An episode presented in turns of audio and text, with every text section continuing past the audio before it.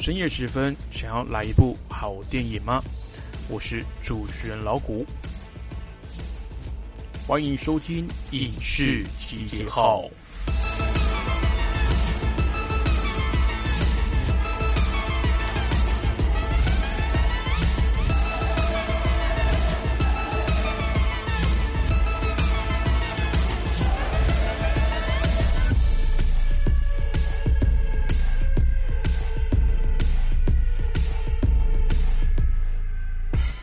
Hello，各位听众朋友，大家好，欢迎继续收听《光华之声》。您现在收听的节目是《影视集结号》，我是主持人老谷。好，那上个礼拜呢，因为介绍奥斯卡奖入围名单，还有呃经典电玩改编的电影《真人快打》的关系，所以导致我们这个新闻呐延宕了一周没有报告。那上个礼拜的这个新闻呢，延到这个礼拜来跟大家做个报告。那今天呢，我们会介绍老谷个人认为。奥斯卡奖里面最值得来深入探讨这个名单哦，并不是演技奖啊，不是什么男主角、女主角，或者是背后的呃技术奖啊，像是呃最佳摄影、最佳剪辑、最佳配乐等等。虽然说每个奖项都很重要，那在整个电影制作的这个过程中呢，也是占有一席之地。你说有好的剧本，但是没有好的演员。那也没有用。那有好的演员呢？没有好的剪辑，或是配乐呢？或者甚至服装设计，还有妆法，那也会看起来相形失色不少。但是我觉得最佳影片呢，是每一届奥斯卡奖里面最值得去深入来去讨论的名单哦。因为最佳影片等于说是这几部电影呢，都呃集了刚刚我前面讲的各个电影制作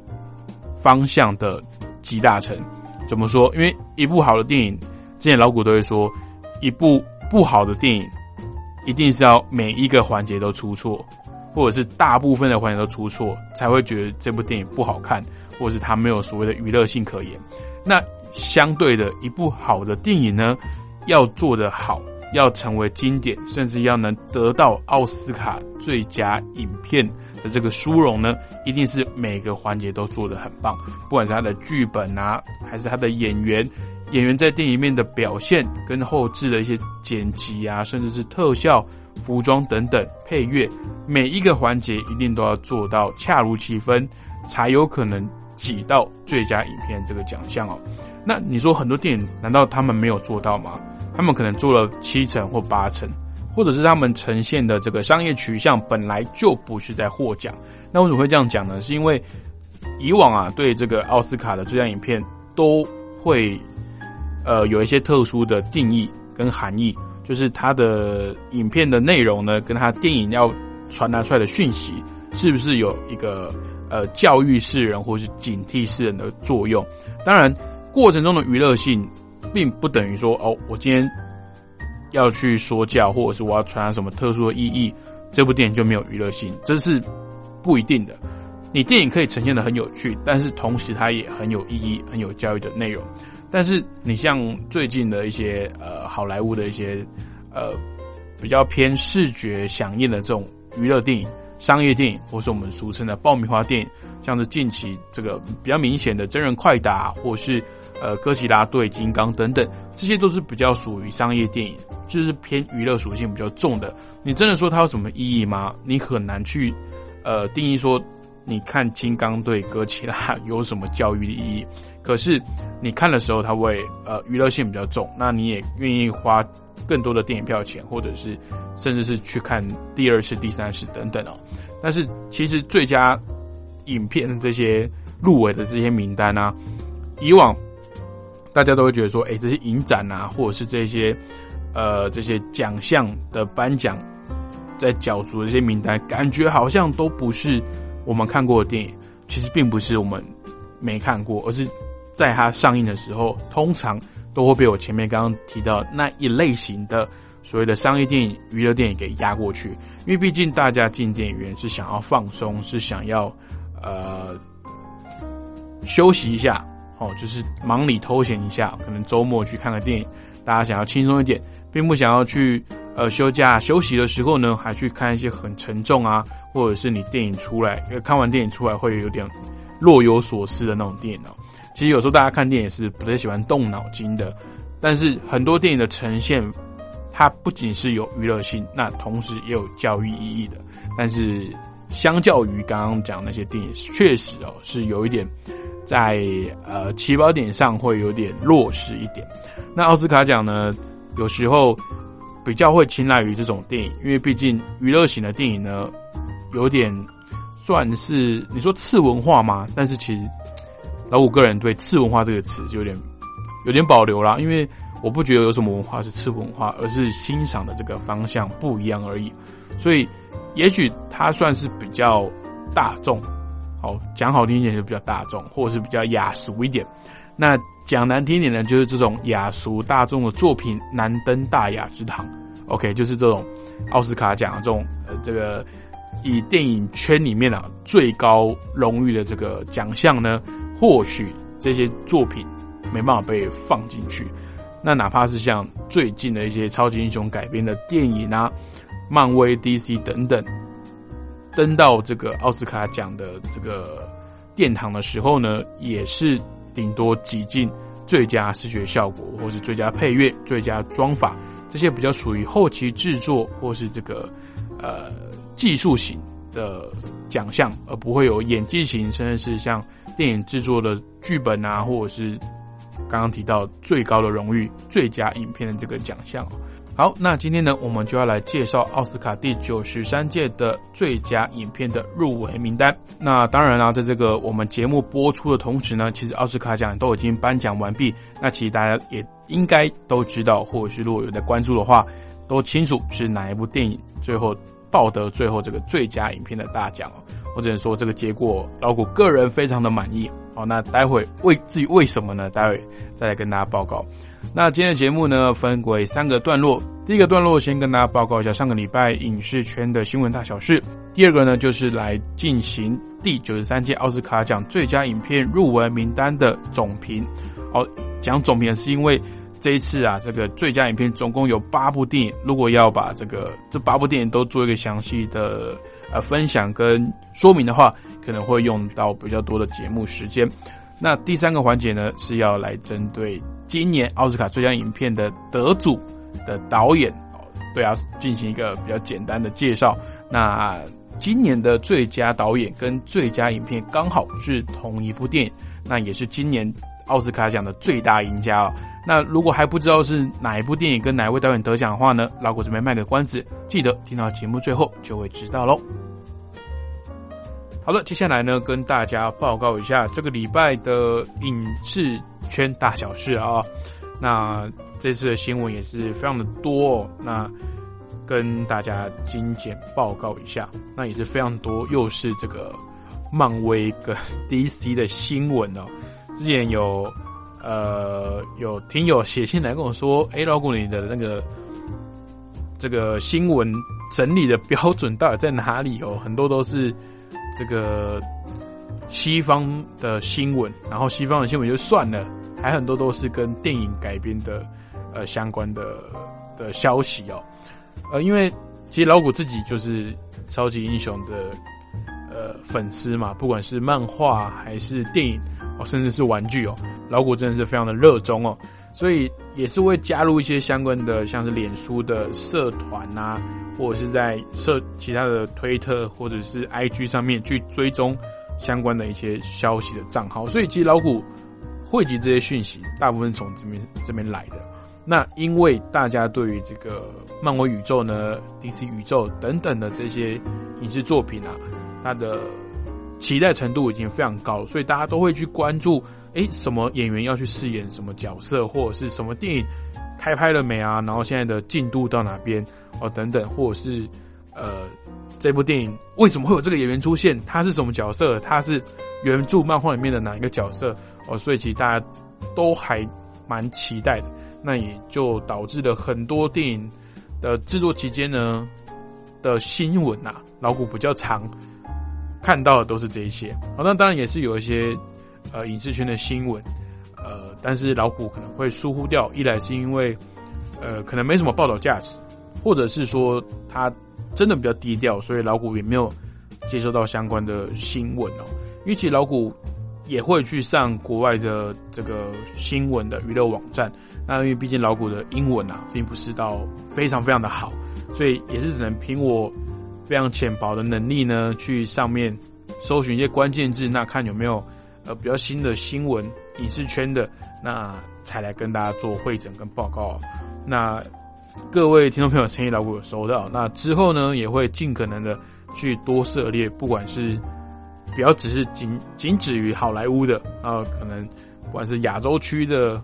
还是。其他地方，哦，如果有在拍摄新的电影或者是有什么消息的话，也会跟大家随时来报告。但是有一个呃，算是老老股的底线呐，老股不太会去报道这个八卦新闻哦，所以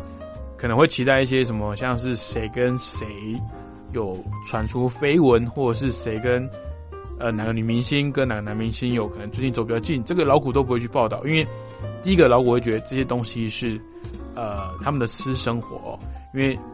不管电影明星表面上多么的光鲜亮丽，他们私底下还是正常人嘛？他们也是要吃饭、洗澡、睡觉，那也是有自己的呃发展空间啊，恋情的发展的空间跟机会嘛。当然，有一些经纪公司哦，呃，会呃不太希望他们旗下的呃艺人或是明星呢去公开自己的恋情，因为毕竟啊，这个粉丝。总是会有一些，呃，可能比较恼火的一些动作，可能说，哎，你交了男朋友，我就不支持你了，我就不买你的唱片了，我就不不去看你的电影了。那对一个明星，不管是呃艺人、歌手，还是这个演电影、演影集这些呃演员都好啊，对他们的人气影响，那对他们的呃吸金程度哦，也就是可以转化成。钱，最最基本的、最肤浅的、最直接影响到的就是钱的收入啦。那当然，经纪公司是靠什么？就是靠这些呃金钱来运作的。那当然，这不是一个健康的娱乐生态，也不是一个非常正向的环境。但毕竟会造成如今的局面，其实我们都是共犯。我们是就是指这一些演艺人员、演艺圈的受众。哦，也是观众，不管你是艺人，你会去支持他的演唱会哦；你是演唱会买票的歌迷，或者是你是去电影院支持哪一个演员哦；你是观众，你是买电影票的观众，都一样哦。所以这个就是我们自己要去非常把持住自己的道德底线啊。所以像最近有一些呃花边新闻啊，其实老古蛮欣慰的是，看到底下有些留言会觉得说，哎。这个就是他们的私生活啊，不管是他们要交男朋友、交女朋友、要分手、要在一起，或者是要结婚、要离婚，都是他们的个人选择。我们不应该因为他们只是明星，因为他们是家喻户晓的人物，所以就把它放大解读、放大报道，甚至去侵犯。哦，有些去去跟踪啊，去尾随。不管你去出门，我甚至也没化妆，我也没什么特别打扮。或者是出门去吃个饭，或者是去买个东西，但是有被狗仔队跟拍，那我觉得这种侵犯到他人的私领域的报道啊，其实不是很健康的。那如果我们可以不去看这种新闻，那自然而然呢，相关的一些新闻产业啦，一些八卦杂志也就不会去做相关的东西了。当然，我们一直想看，一直去买八卦杂志，一直去冲高的点击率，自然而然。我不管被骂还是被赞赏，这种新闻呢，还是都会一直出现的。其实，呃，社群媒体的呃触及呢，他们不会去管你下面的留言是正向还是反是负面的，他们只会管说，哎，我这个新闻出来，这个花边新闻出来有没有受到关注？下面是好是坏留言，我不管那么多。那明星呢，被我拍的、被我报道的。的人呢，他的心理会不会受到一些影响？其实好像也不是那么在乎。所以老古一个个人底线就是不不去分享这些新闻了。因为当然这些八卦啊，这些花边新闻非常非常的多。那很多八卦杂志也都是以这个为生的，甚至有一些呃杜撰的一些不真实的内容哦，这也都是非常不好的。所以一来呢，这些内容没办法得到确切的证实；二来。我个人觉得这是侵犯他们的隐私啊，所以老古不会去报所谓的绯闻或是八卦。那我主要就是针对电影明星呢，他们的呃拍摄的作品以及他们的工作动态来去做报告跟分享。好，那来再跟各位听众朋友再说明一下。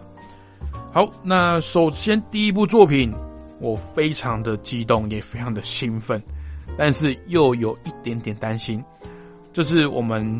上个月呢，刚透过《哥吉拉大战金刚》这部电影获得非常大成功的传奇影业呢，再度跟 Netflix 携手联合来制作日本知名的 IP《钢弹》的真人电影。哦，钢弹就是钢普拉啦，这个对岸的称呼跟我们不太一样，但是大家都知道，钢弹就是我们非常熟知由万代公司所出品的这个组装机器人。我相信有在玩模型的这个听友，或者是有在看这些动画的听友呢，一定是非常的怀念哦。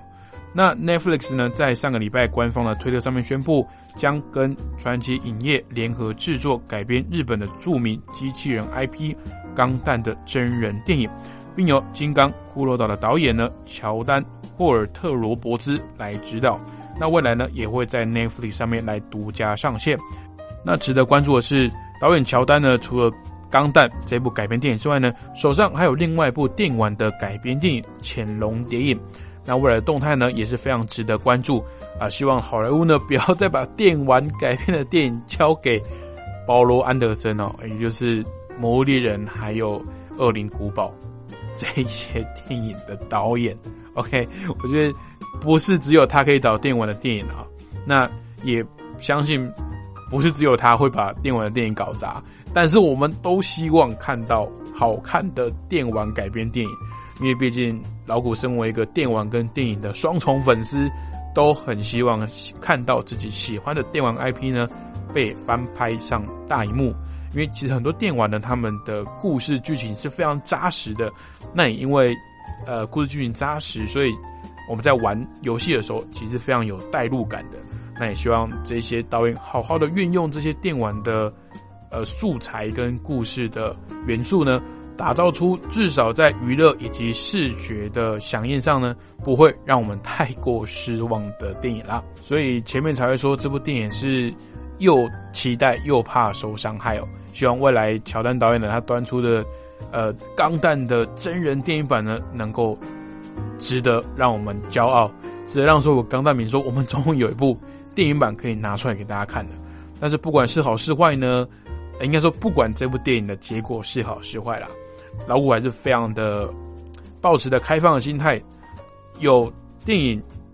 公司呢愿意出钱出力哦，然后让这部电影能够顺利的。改编然后成真人电影版都是好事，那也会为后面的呃不管是其他的 IP，不管是你是小说、漫画还是甚至玩具让大家更能够抱持的开放的心态去做相关的类似的改编，那也可以让更多像老古一样既喜欢看电影又喜欢这些作品的啊粉丝朋友呢，能够一饱眼福喽。好了，那下一部新闻呢？是漫威首部的律政喜剧影集《女浩克》正式开拍啦。那根据国外推特主要转载在美国乔治亚州官网的记录，漫威影集《女浩克》已经名列现正正在拍摄的作品当中。那等于是另类的宣告，本剧已经悄悄的开拍了。我真的觉得现在的不管是狗仔队啊，这种呃娱乐周刊啊，真的是很厉害，还会去。每一个州的州政府哦，美国的州政府去找说，哎，你们现在有申请在你们当地拍摄的作品是什么？那即使官方不用正式的公布宣告，其实也都会透过这些杂志的记者啊，或者是特约的这些媒体去翻哦，去找这些相关的这个公开的记录来宣替他们宣布哦，所以我也觉得蛮有趣的。那目前女浩克除了确定卡斯的消息之外呢，剧情还没有公布。那目前暂定是二零二二年啊，在 Disney Plus 上线。那根据这个漫威娱乐的总裁凯文·费奇先前的访谈中有提到，女浩克呢将不会是这个在探索所谓的浩克跟，就因为其实我们知道之前的绿巨人浩克。他非常大的一个部分是在着重个人认同的部分，因为他一来他是布鲁斯班纳嘛，一来他又是浩克的身份，所以对自己的力量呢，对自己另外一个身份，对于自己没办法控制另外一个人格的这个过程，非常的苦恼。所以这部《吕浩克》呢，将会改变这种调性哦。它目前定调是一部律政的喜喜剧。那女主角呢，将会负责着手超级英雄的法律咨询问题哦。这个设定其实蛮有趣的，因为老五其实也蛮喜欢看这种，呃，有法庭呃攻防战的这种剧情。因为虽然说老古并不是很懂所谓的律法这些呃比较条文的东西哦，但是透过他们引用一些法律啊，然后一些判例啊。然后在法庭上面去说服陪审团去相信，不管是被告还是原告，让陪审团相信你的说辞。那这个故事的这个过程哦，我是觉得是有趣的。但是也看之后的这个女浩克要怎么呈现相关的法律攻防战？那又怎么带入它本身是一个超级英雄这个设定？那也非常值得令人期待。那明年呢？呃，应该。这个 Disney Plus 已经在亚洲区来上线了，那也希望到时候可以让我们两岸的粉丝朋友也可以顺利的订阅 Disney Plus，那我们可以非常及时的，而且是透过正正版的合法的这个管道呢，来欣赏这些高画质然后高水准的漫威影视作品喽。好的，下一个新闻呢是乐高。蝙蝠侠电影的导演克里斯麦凯呢，正式接拍德古拉的延伸电影。那会喜欢这个怪物电影或者是恐怖电影的听众朋友呢，一定知道德古拉这个大名鼎鼎的吸血鬼哦。那从去年《隐形人》这部电影票房以及评价的双双成功之后呢，环球影业啊重新对暗黑宇宙重新有了希望。那接二连三着手不少怪物电影的计划啦。日前呢，环球宣布未来将会推出吸血鬼德古拉的故事，以及一部描述吸血鬼仆从瑞恩·菲尔德的衍生故事。那根据外国周刊的报道，目前本计划可能交由曾经指导过乐高蝙蝠侠电影的导演克里斯·麦凯来执行。但是官方公开的资讯呢，目前还是非常不明朗，就是整个计划是怎么样还不确定。但是可以期待的是。呃，德古拉呢可能会摆脱以前那种比较呃严肃，然后比较呃阴沉的那种步调了。因为毕竟克里斯麦凯呢，他指导了这个乐高蝙蝠侠，虽然不是说非常纯搞笑的剧情哦，但是他很容易从里面的一些角色特质呢，去发掘出一些黑色幽默的点。那其实蝙蝠侠呢，这个人基本上就是黑暗的象征嘛。他又严肃，然后，呃，家庭背景又非常的悲剧，所以他从这个角色去发展出很多很多的一些，呃，不管是对白啦，还是剧情点，我觉得都蛮厉害的。那也可以发现呢，其实克里斯麦凯这位导演是对角色非常用心的，哪怕是像蝙蝠侠这个已经存在了七八十年的漫画人物，他一样呢可以研究非常透彻之后。在这个乐高版的蝙蝠侠电影走出一套自己的风格，那相信德古拉这个历史更为悠久的经典，不管是影视的人物，或者是在呃历史上的一个谜团哦，一个谜一样的这个传说中的怪物，我相信他到时候也会有一套独自的诠释啊，那也是非常期待这部电影。好，那接下来这部电影呢？相信是非常多听友的共同回忆啦，因为我们很多听友其实年纪都比较年长一点啊，所以看的电影呢，有时候推荐给老股名单，真的都是经典中的经典，然后也是非常历史悠久的电影。那接下来这部电影呢，也是影史的一个常青树啦，《印第安纳琼斯》系列的最新作第五集进度大公开。根据周刊的报道啊，近期演出。最好的时光的丹麦导演麦兹米克森呢，证实将会参与《印第安纳琼斯》第五集的卡斯阵容。那奥斯卡配乐大师呢，约翰威廉斯也将回归哦，本部本部电影的配乐。那演出邋遢女郎的菲比沃勒布里奇也将加入相关的卡斯群。那本片呢，将由指导过罗根的导演詹姆斯曼格所指导，那并由原系列导演史蒂芬史皮伯能来担任监制，目前暂定在二零二二年的七月二十九号来跟大家见面了。好的，那以上就是本周影视圈的大小新闻，跟大家报告到这边。那休息一下，待会回来呢，继续跟大家分享一下今年第九十三届的奥斯卡奖最佳影片入围的电影，我们来做个简单的介绍，以及最佳导演哦，本届最佳导演的一个相关的介绍啦。那如果你还不知道本届最佳影片的得主以及最佳导演的得主是谁呢？那可以期待一下待会的节目喽。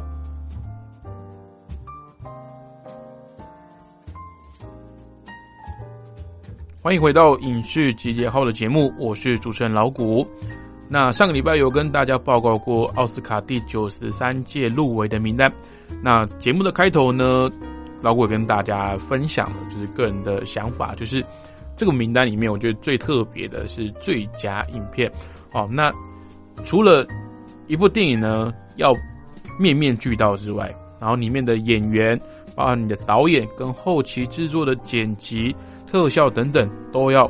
非常的精准，然后你的这个影片的主旨呢，还有它的意涵，又要能够打动整个委员会，才有可能在最后的投票之中脱颖而出，最终呢拔得头筹，得到该届奥斯卡最佳影片的这个殊荣跟称号哦。所以里面最重要的呢，就是最佳影片。那这也是为什么奥斯卡的最佳影片每一届都是在这个最后才来公布的，因为它象征的呢。这部电影在该个年份、该个年度呢，在各个方面呢都是顶尖，都是佼佼者的。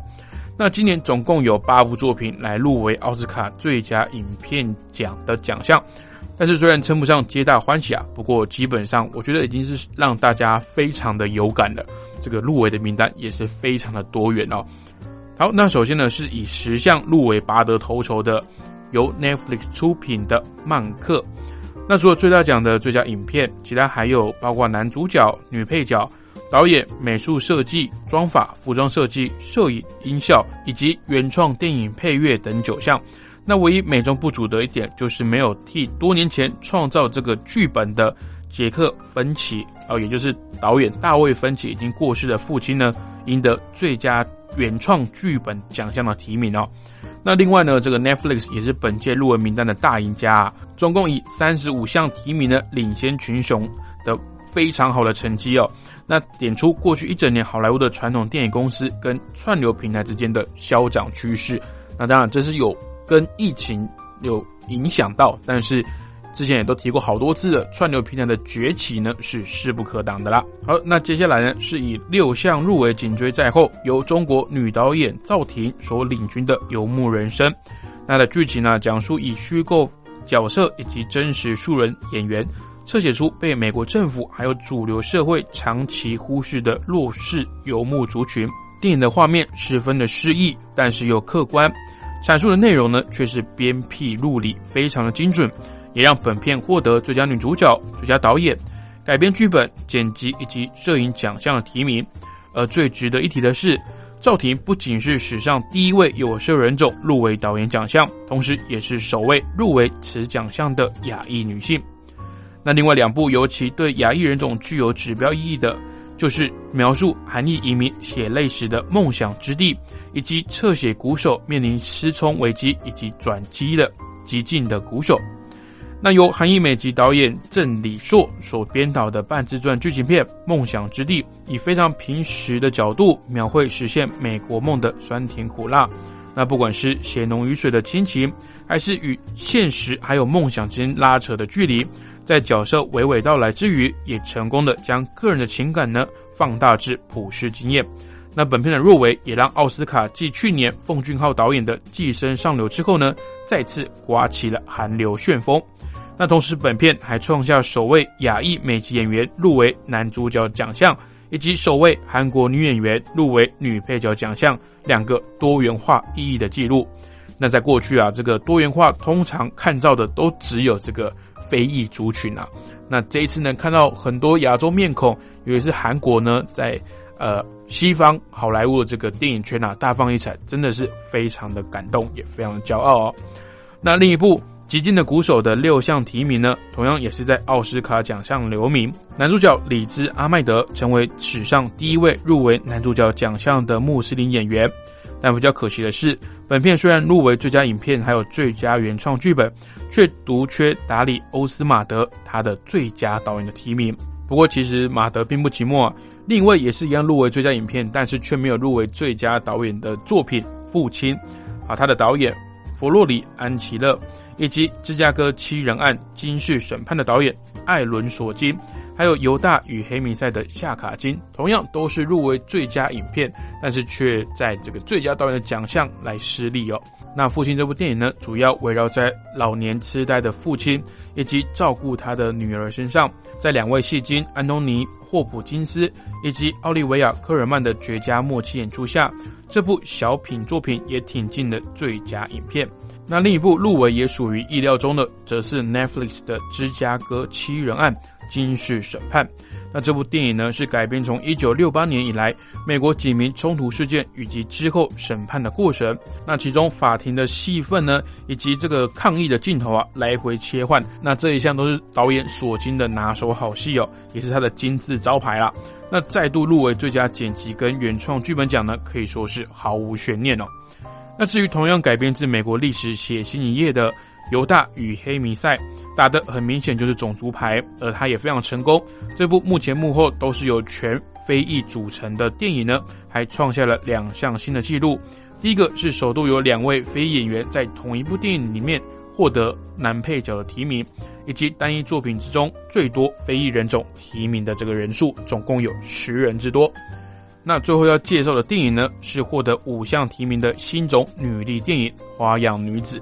那为什么要讲这个新种女力电影？是因为它跟以前这种女力崛起的电影呢大相径庭。它里面包含了非常多像以前的这种复仇电影啊，或者是这个以女生为主角的这种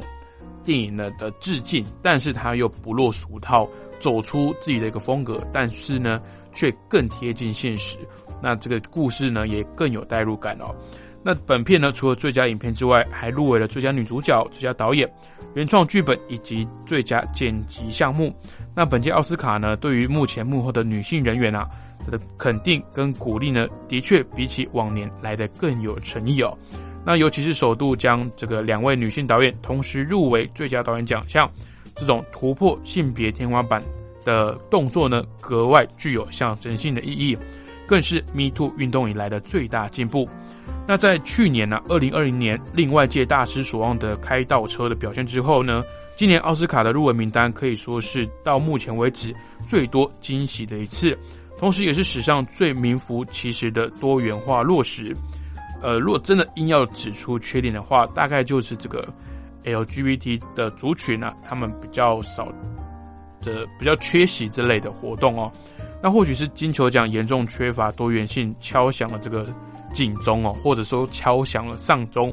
让今年奥斯卡奖的提名内容呢，不仅不像前几年总是给人这种敷衍、交差了事的表面性的呃入围，更是深入各个层面的真正多元化。其中这个影片啊，包括种族议题啊、性别的议题，还有这个社会包容性等等。几乎可以说交出了历年来的最佳成绩单的一次哦。那另外由于疫情影响的关系，本届奥斯卡奖除了往常的杜比戏院，还将首度借用加州联合车站的场地，以应应防疫安全措施的需要。另外，往年的主办单位呢，也都会在颁奖典礼之前举行派对活动，那今年啊，也是都一并取消了。那至于颁奖典礼当晚的与会人士，除了入围者、还有同伴、还有颁奖者之外，也都一律的谢绝参加。哦，那可以说是今年的呃颁奖的典礼啊，不管这是这个内容上呢，还是在这个形式上，哦，都受到了这个疫情非常多的影响。因为在去年大概二月底的时候，其实国外的疫情呢还没有到非常严重，所以老古记得当时的呃。典礼呢是照常举行的哦，就没有受到外界的太多影响，包含其中的一些表演呐，还有外面的媒体等等。然后红毯外面呢也是非常多的群众在围观的，所以今年的这个因为疫情的关系哦，那整个颁奖的这个方式啊跟规格也都跟以往不一样。那当然首先影响到的一定是收视率嘛，今年的收视率是创下了新低哦，比去年还要少了百分之五五十到六十之多，那也是让大家苦哈哈。不过这也是没办法，其实因为疫情的影响，整个电影产业，包含戏院，包含整个呃电影公司的收入也好，其实都是大大缩水的。那其实也蛮遗憾的，直到我们录音的这个礼拜为止啊，其实外国还是有非常多的民众是在。举行一些抗议，或者是有一些呃反对的活动，去抵制，不管是地方政府、联邦政府，还是该个国家的政府，他们所颁布的一些防疫的禁令，或者是防疫的一些相关的措施，像是进入密闭式的场所需要进行量测体温以及戴上口罩等等。其实，在西方国家的一些习惯里面，他们可能不太习惯或去呃戴上口罩。那东方当然会觉得说，如果你生病，或者是你本身的呃呃免疫系统比较差，或者是你的呼吸道比较容易过敏的话，我们可能自己就会戴口罩。但其实西方的民众不太习惯去戴口罩，那也是导致这一次疫情会在啊整个西方西方的国家里面尤其严重的原因哦。那还是要呼吁大家啦，就是不管是。住在亚洲区的华人，还是在别的地方哦，有可能会收听到我们节目的听众朋友，不管你在世界上的哪一个角落，现在这个世界呢，就是地球村哦。你说想要去到很远的地方，有时候搭个飞机几个小时也就到了。所以，其实我们彼此间的距离呢，并没有我们想象中的这么远哦。那这个病毒呢，我们肉眼看不到，又这么微小，那常常呢，就很容易通过这种方式呢。这种交际圈缩小的关系啊，来相互的传递、相互的传染，直到现在为止呢，还是非常多国家是对其他国家是有这个旅行禁令，那也是停飞、互相禁止交流的状态啊。只有少数这个必要的来往呢，是也是通过这个相关的核酸检测呢，还有隔离时间之后呢，才来做交流的。所以现在这个时间呢。真的不能说是疫情，呃后疫情时代了。当然，我们都希望疫情赶快结束，但是要疫情赶快结束，只有每个人一起合作，一起去对抗这个病毒，一起来预防大家来感染，才有可能遏制这个呃疫情的惨况哦。甚至说是惨况，因为在过去呃几十年来，就至少老股的成长经历来讲，是没有看过这种状况的。那在网络时代之后呢，更是大家透过这个电视画面啊，透过这个新闻频道的报道，大家也都看到了各地其实状况都不是很乐观。所以，不管你在外面从事什么活动，不管你所居住的地方呢，是不是呃疫情有获得相对的控制，大家一定都还是要小心，这个小心谨慎为上。那当然，那当然，只有透过大家的小心谨慎啊，才有可能呢，让我们。喜爱的我们热爱的这个电影产业啊，能够早日的恢复到疫情前的荣景，那也不会有电影在因为疫情的关系被延期，那也不会有电影因为这个疫情的关系呀来延后拍摄，甚至延后上映等等哦。好，那接下来呢，我们就要公布节目一开始我们卖的关子哦，就是本届第九十三届的奥斯卡奖最佳影片的得主呢。其实是跟最佳影片的得主是同一部电影，没有错，就是来自我们中国的导演赵婷哦。他以《游牧人生》这部电影呢，不仅获得了最佳影片、最佳女主角以及他个人的最佳导演奖项哦。那在几个月前呢，这部电影《游牧人生》在第七十七届的威尼斯影展上面呢，勇夺最佳影片金狮奖这个殊荣。那导演赵婷呢，也成为。威尼斯影展历史上第一位获得最高奖项的华裔女导演哦，那当然我们知道华裔男导演第一位呢就是来自台湾的李安啦。啊，那这个导演赵婷呢，他出生在中国北京，曾经留学在英国、美国的赵婷啊，父亲呢是中国首都钢铁公司前总经理赵玉吉，那继母呢是演员宋丹丹。长大之后啊，他非常的叛逆。并深深的受到西方流行文化的影响。在搬到洛杉矶完成高中之前，他曾经在伦敦的一所技术学校来就读。二零一五年的时候呢，赵婷导演执导他人生第一部长片《哥哥教我唱的歌。那电影呢，也在日舞影展上面首映。那这部电影呢，在南达科他州的松树林印第安人保留区拍摄，那描绘了拉科塔苏兄弟和他妹妹之间的关系。那首作指导长片呢，就获得了第三十一届独立精神奖的最佳首映奖提名哦。二零一七年的时候呢，他执导了《重生骑士》，是一部当代的西方戏剧。讲述了一位年轻的牛仔在一次致命的事故结束了他的职业骑行人生之后呢，发现了自己的旅程。那电影在坎城影展上首映，也成为导演首周精选的一部分，并获得了艺术电影奖。这部电影呢，也获得第三十三届独立精神奖的最佳剧情片以及最佳导演的提名啦。那《游牧人生》呢，其实是赵婷导演执导的第三部剧情长片哦。那由奥斯卡金像奖影后法兰西斯麦朵曼主演，并且兼任电影的监制。该片讲述是一名六十多岁的寡妇，在经济大萧条时期呢，失去了所有的一切，于是呢，便开始了以车为家的生活，独自一人驾驶着箱型车，穿越美国西部，完成一趟好像是现代游牧生活的公路之旅。那该片更是找来了现实生活中的游牧族琳达梅伊。史旺奇以及鲍勃威尔斯参加了拍摄演出。那这个影后麦朵曼也提到，我看完《重生骑士》之后呢，深受感动，并极度好奇赵婷到底是何方神圣。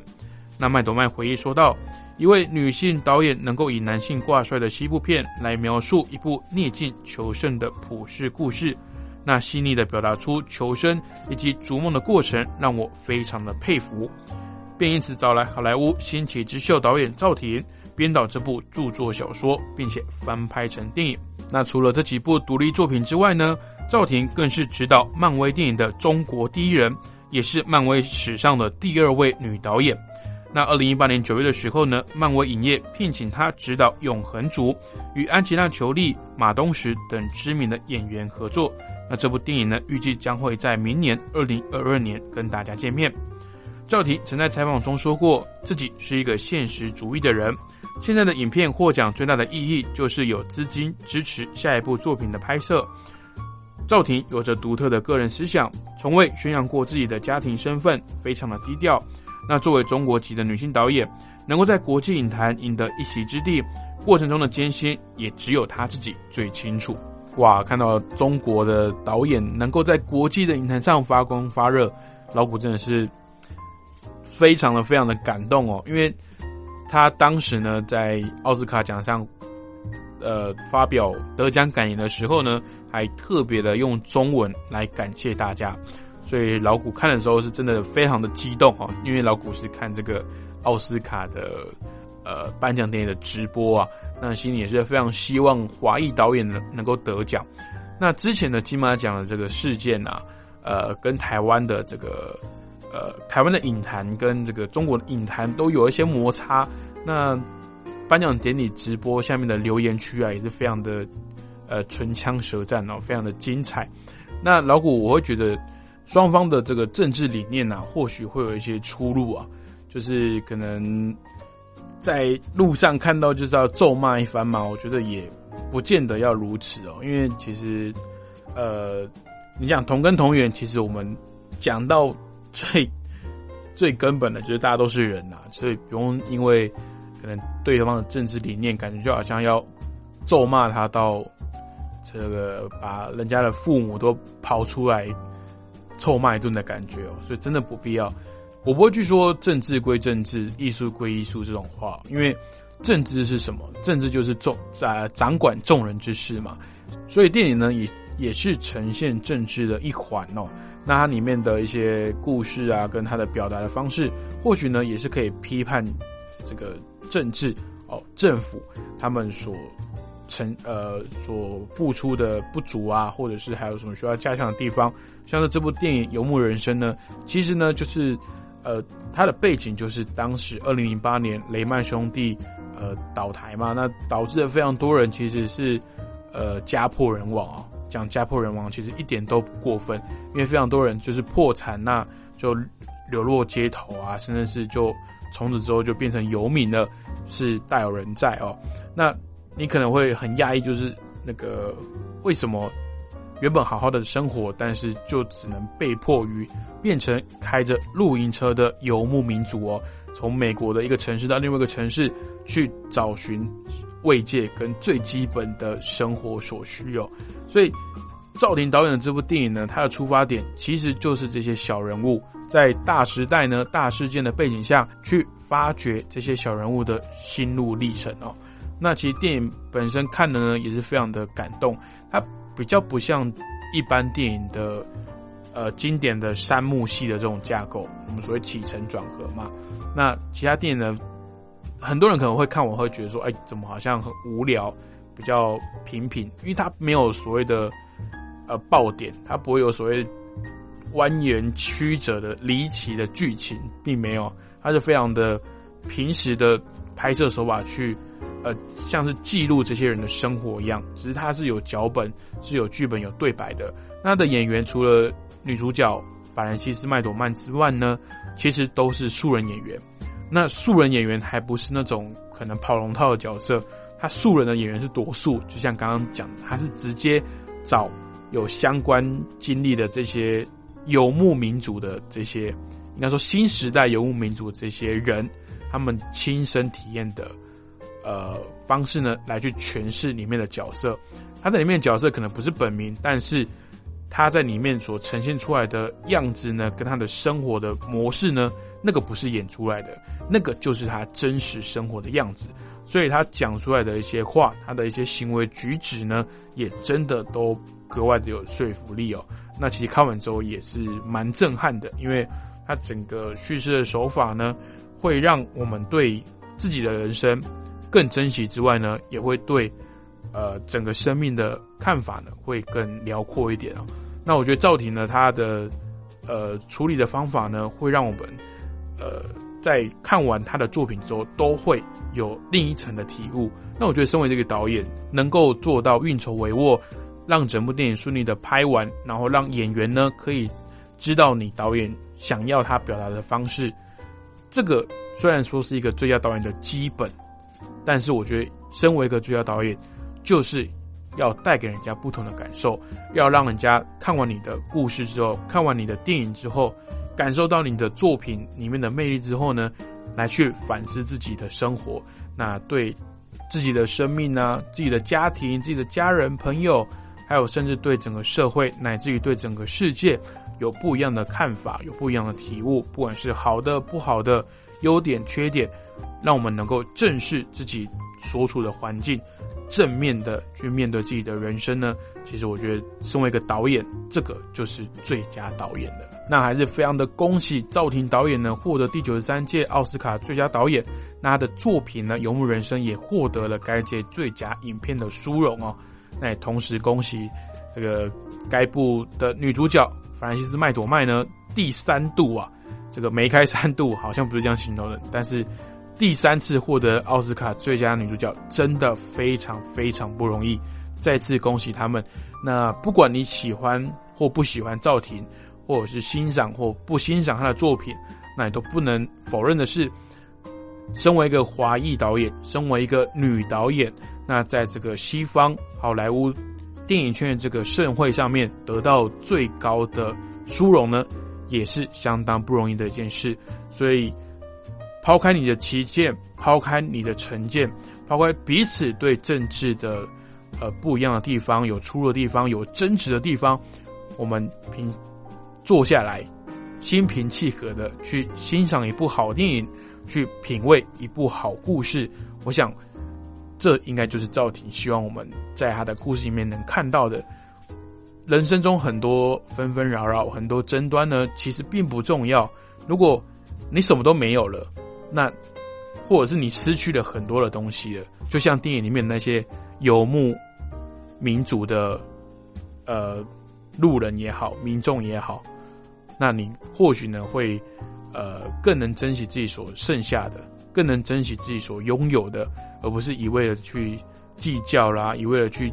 去争取啊，一定要是自己对的，一定是要自己国家胜出，一定是要自己的呃站在优势，站在高处。那其实我觉得这不是人生的一个终极目标，更不是一个健康的心理状态来观赏这部电影啦。好的，那今天影视集结号的节目就到这边。那也非常的感谢大家的收听。那也再次的恭喜赵婷呢，还有他的电影整个制作团队呢，获得这一次奥斯卡奖的最大赢家了。好，不要忘记每个礼拜天台湾时间的凌晨四点跟晚上十点，老谷的影视集结号准时在空中跟大家见面，聊聊电影，谈谈电影喽。感谢您的收听，我们下礼拜空中再会喽，拜拜。